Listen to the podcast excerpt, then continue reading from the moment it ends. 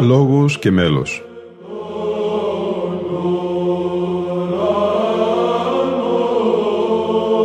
Προσεγγίσεις στη μυσταγωγία της ψαλτικής τέχνης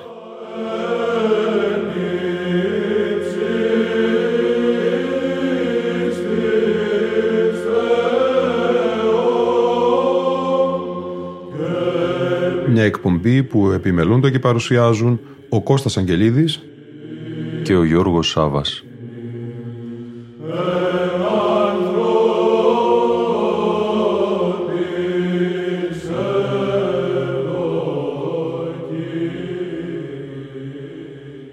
Στην Κυριακή της Απόκρο θα είναι αφιερωμένη η σημερινή μας εκπομπή αγαπητοί φίλοι ακροατές και φίλες ακροάτριες.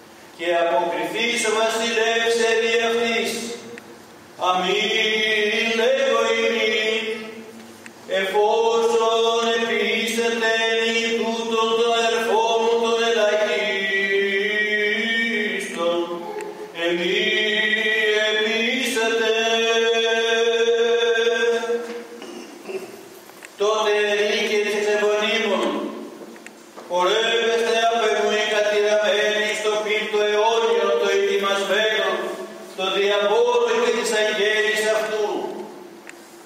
Επίδασα γάρ και ούκε εδώ εκατόμι φαγή, εδίπλασα και ούκε ποτίσατε με, ξένος ήλι και την υγάγεται με,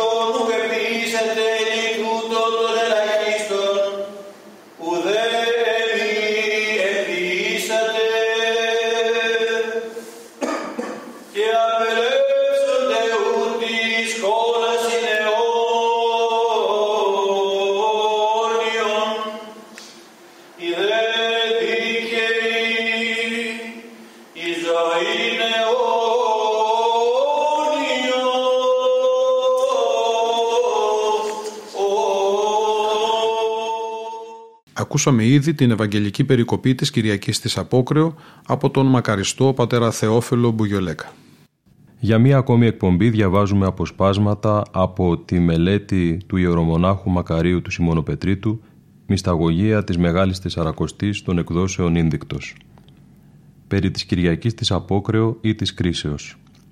Η ένατη πρώτου Πάσχα Κυριακή, η οποία σηματοδοτούσε παλαιά την έναρξη της μερικής νηστείας της Τυρινής Εβδομάδας, έγινε το πλαίσιο εντός του οποίου μνημονεύουμε την Δευτέρα Παρουσία του Χριστού, χάρη στις υμνογραφικές συνθέσεις που σχολιάζουν το Ευαγγελικό Ανάγνωσμα της Κυριακής. Από την άποψη της δομής της προπαρασκευαστικής περίοδου και της παραστάσεως του χρόνου που παρουσιάζει, η Κυριακή αυτή εντάσσεται στις εξής τρεις διαστάσεις. Πρώτον, αποτελεί τη λογική συνέχεια της αναμνήσεως όλων των κεκοιμημένων που τελέστηκε την προηγούμενη ημέρα, δεδομένου ότι εκείνη έθετε ενώπιόν μας την τελική σύναξη ζώντων και νεκρών και ανήγγειλε το θέμα της Κυριακής δια πολλών τροπαρίων που αναφέρονται στην τελική κρίση. Δεύτερον, αναφερόμενη στην Θεία Δικαιοσύνη, συμπληρώνει το θέμα του ελέους που αναπτύχθηκε την Κυριακή του Ασώτου. Και τρίτον, ανοίγει το δεύτερο μέρος της προπαρασκευαστικής περίοδου, αφιερωμένο στην εξωτερική προετοιμασία για την νηστεία και σε σχέση με την επόμενη Κυριακή που είναι αφιερωμένη στην έξωση του Αδάμ, εικονίζει το τέλος της ιστορίας της σωτηρίας, η οποία ανακεφαλαιώνεται και συμπυκνώνεται κατά αυτόν τον τρόπο προτού καν εισέλθουμε στην Μεγάλη Τεσσαρακοστή, κατά την οποία ο χρόνος της ιστορίας θα σταυρωθεί για να μεταμορφωθεί εν Χριστώ. Ανάστηθη Κύριε ο Θεός μου, υψωθεί το ηχείρ σου, μη επιλάθη τον πενήτων σου εις τέλος, ενώ την ημέραν εκείνην και την ώρα όταν μέλομεν πάντες γυμνικαίος κατακρίτη το αδεκάστο κριτή παρίσταστε. Τότε σάλπιξ η γης και τα θεμέλια της γης συστήσονται. Και οι νεκροί εκ των νημάτων εξάνα στήσονται. Και η ηλικία μία πάντες γεννήσονται και πάντων τα κρύπτα. Φανέρα παρίστανται ενώπιον σου και κόψονται και κλάψονται και εις το πύρτο εξώτερον απελεύσονται. Ή μη ποτέ μετανοήσαντες. Και εν χαρά και αγαλίαση ο τον δικαίων κλήρωσης ελεύσεται εις παστάδα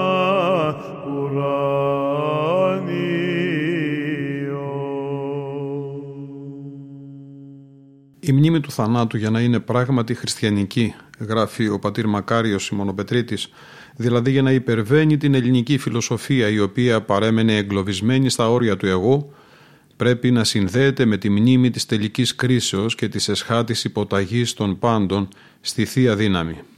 Οι υμνογράφοι επιμένουν ιδιαιτέρως περιγράφοντας λεπτομερώς και με ακρίβεια την κρίση, τη φοβερή έλευση του Χριστού, τον ήχο της τελικής άλπιγκος, το άνοιγμα των τάφων, τις βίβλους οι οποίες θα ανοίξουν για να φανερώσουν τα κρυπτά του κάθε ανθρώπου, τις κραυγές τρόμου των κολασμένων και τα βάσανά του στον άδη. Η επιμονή αυτή δεν οφείλεται σε κάποια μακάβρια και νοσηρή τάση, αλλά γίνεται από παιδαγωγική μέρημνα για να προκαλέσει τον φόβο και την μετάνοια των πιστών. Θα λέγαμε, συνεχίζει, ότι οι λεπτομέρειες αυτές καθιστούν την κρίση παρούσα, εδώ και τώρα. Όπως και όλες οι άλλες εορτές του λειτουργικού έτους, έτσι και αυτή δεν είναι απλώς μια ανάμνηση διότι το αντικείμενό της πράγματι καθίσταται μυστικός παρόν και επίκαιρο μέσα στο λειτουργικό χρόνο. Η Δευτέρα Παρουσία είναι κατά κάποιον τρόπο ήδη παρούσα για όλους εκείνους οι οποίοι πέρασαν από τον ενδοκοσμικό στον λειτουργικό χρόνο, δια του οποίου η χρονολόγηση του ιστορικού χρόνου ανατρέπεται υπέρ μιας ποιοτικής και θεολογικής θεώρησης των πραγμάτων. καθίσει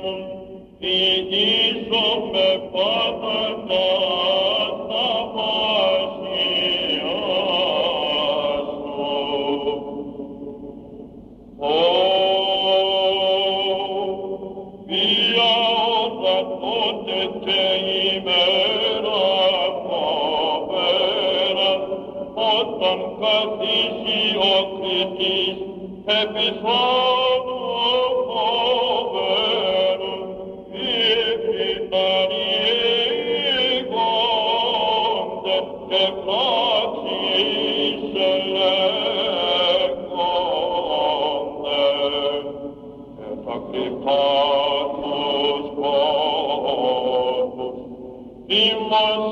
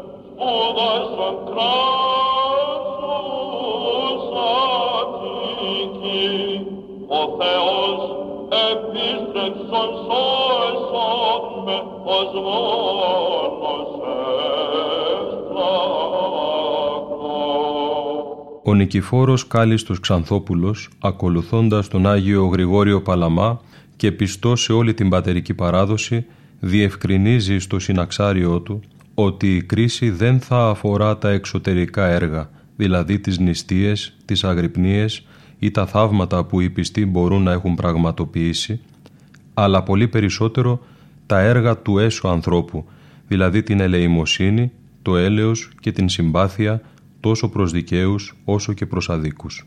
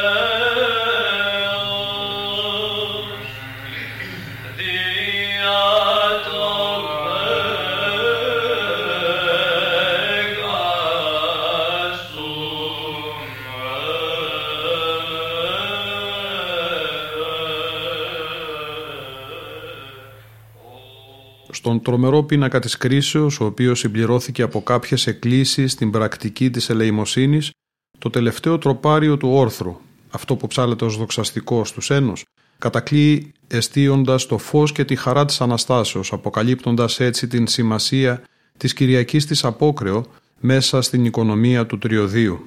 Προκαθάρωμενε αυτούς αδελφοί τη βασιλίδη των αρετών, η δούγαρ παραγέγονε πλούτον ημίν αγαθών κομίζουσα, των παθών κατευνάζει τα ειδήματα και το δεσπότη καταλάτη τους πτέσαντας. Διόμετε φροσύνης στάφτην υποδεξόμεθα, βόντες Χριστό το Θεό, ο Αναστάς εκ νεκρών, ακατακρίτους ημάς διαφύλαξον, δοξολογούντας σε τον μόνον αναμάρτητον.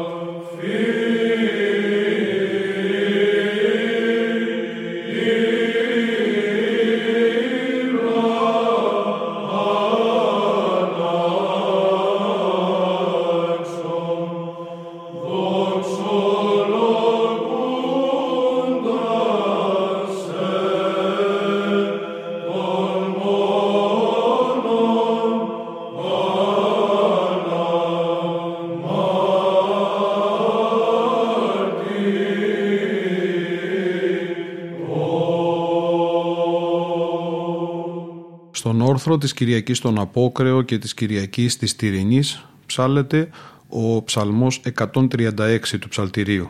Επί των ποταμών Βαβυλώνος εκεί εκαθίσαμεν και εκλάψαμεν εν το μνηστήνε ημάς της Ιών.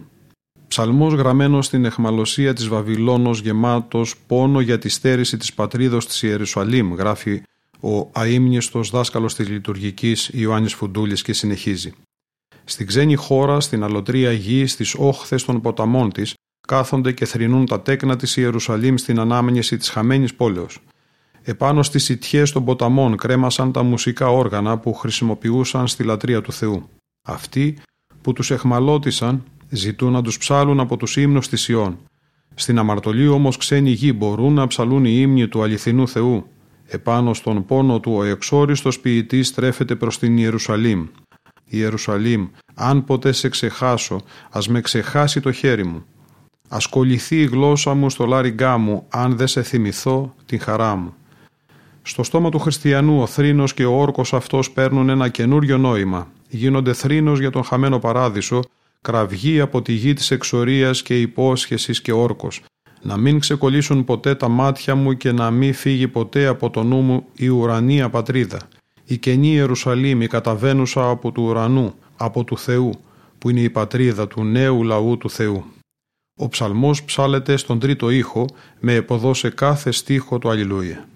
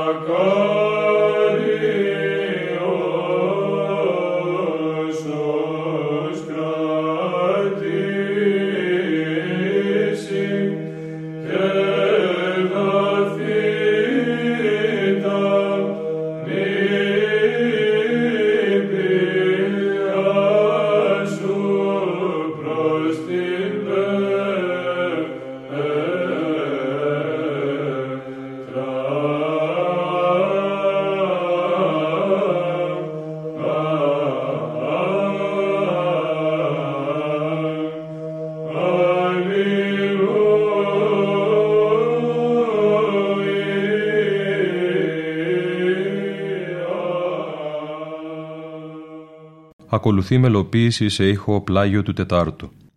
Ο εν λόγω σπανίως ανθολογούμενος πολυέλαιος αναγράφεται μεν στη μουσική έκδοση του Βασιλείου Νόνη η παπαδική μελοποιία ως εκλογή εκ του πολυελαίου επί των ποταμών Βαβυλώνος Πέτρου Λαμπαδαρίου, βάσει της νεότερης έρευνας ωστόσο πρέπει να είμαστε επιφυλακτικοί ως προς τον μελοποιό της σύνθεσης, ο οποίος το πιθανότερο να είναι ο Πέτρος Βυζάντιος ή Φυγάς μαθητής του Πέτρου του Πελοποννησίου. Οι έξι πρώτοι στίχοι της σύνθεσης είναι σε εξήγηση του αιμνής του δασκάλου Σίμωνος Καρά και κυκλοφόρησαν στα 1977 στον δίσκο βινιλίου του Συλλόγου προς διάδοση της εθνικής μουσικής «Ύμνη και θρήνη της Αλώσεως». Ακούμε την εκκλησιαστική χοροδία του Συλλόγου προς διάδοση της εθνικής μουσικής υπό τη διεύθυνση του Σίμωνος Καρά.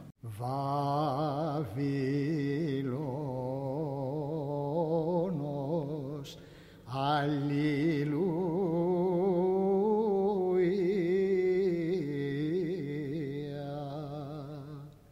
Hallelujah.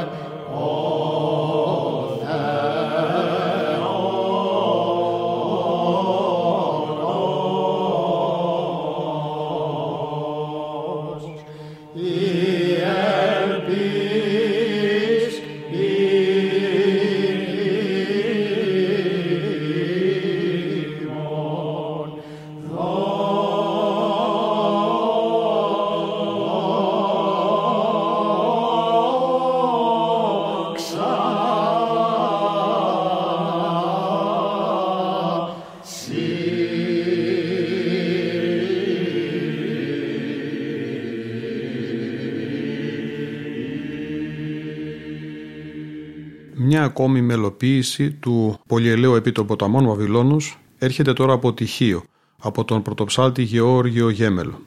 Την ερμηνεύει ο ίδιος ο πρωτοψάλτης Γεώργιος Γέμελος και ο θρασίβουλος Θανίτσας άρχον πρωτοψάλτης της Μεγάλης του Χριστού Εκκλησίας.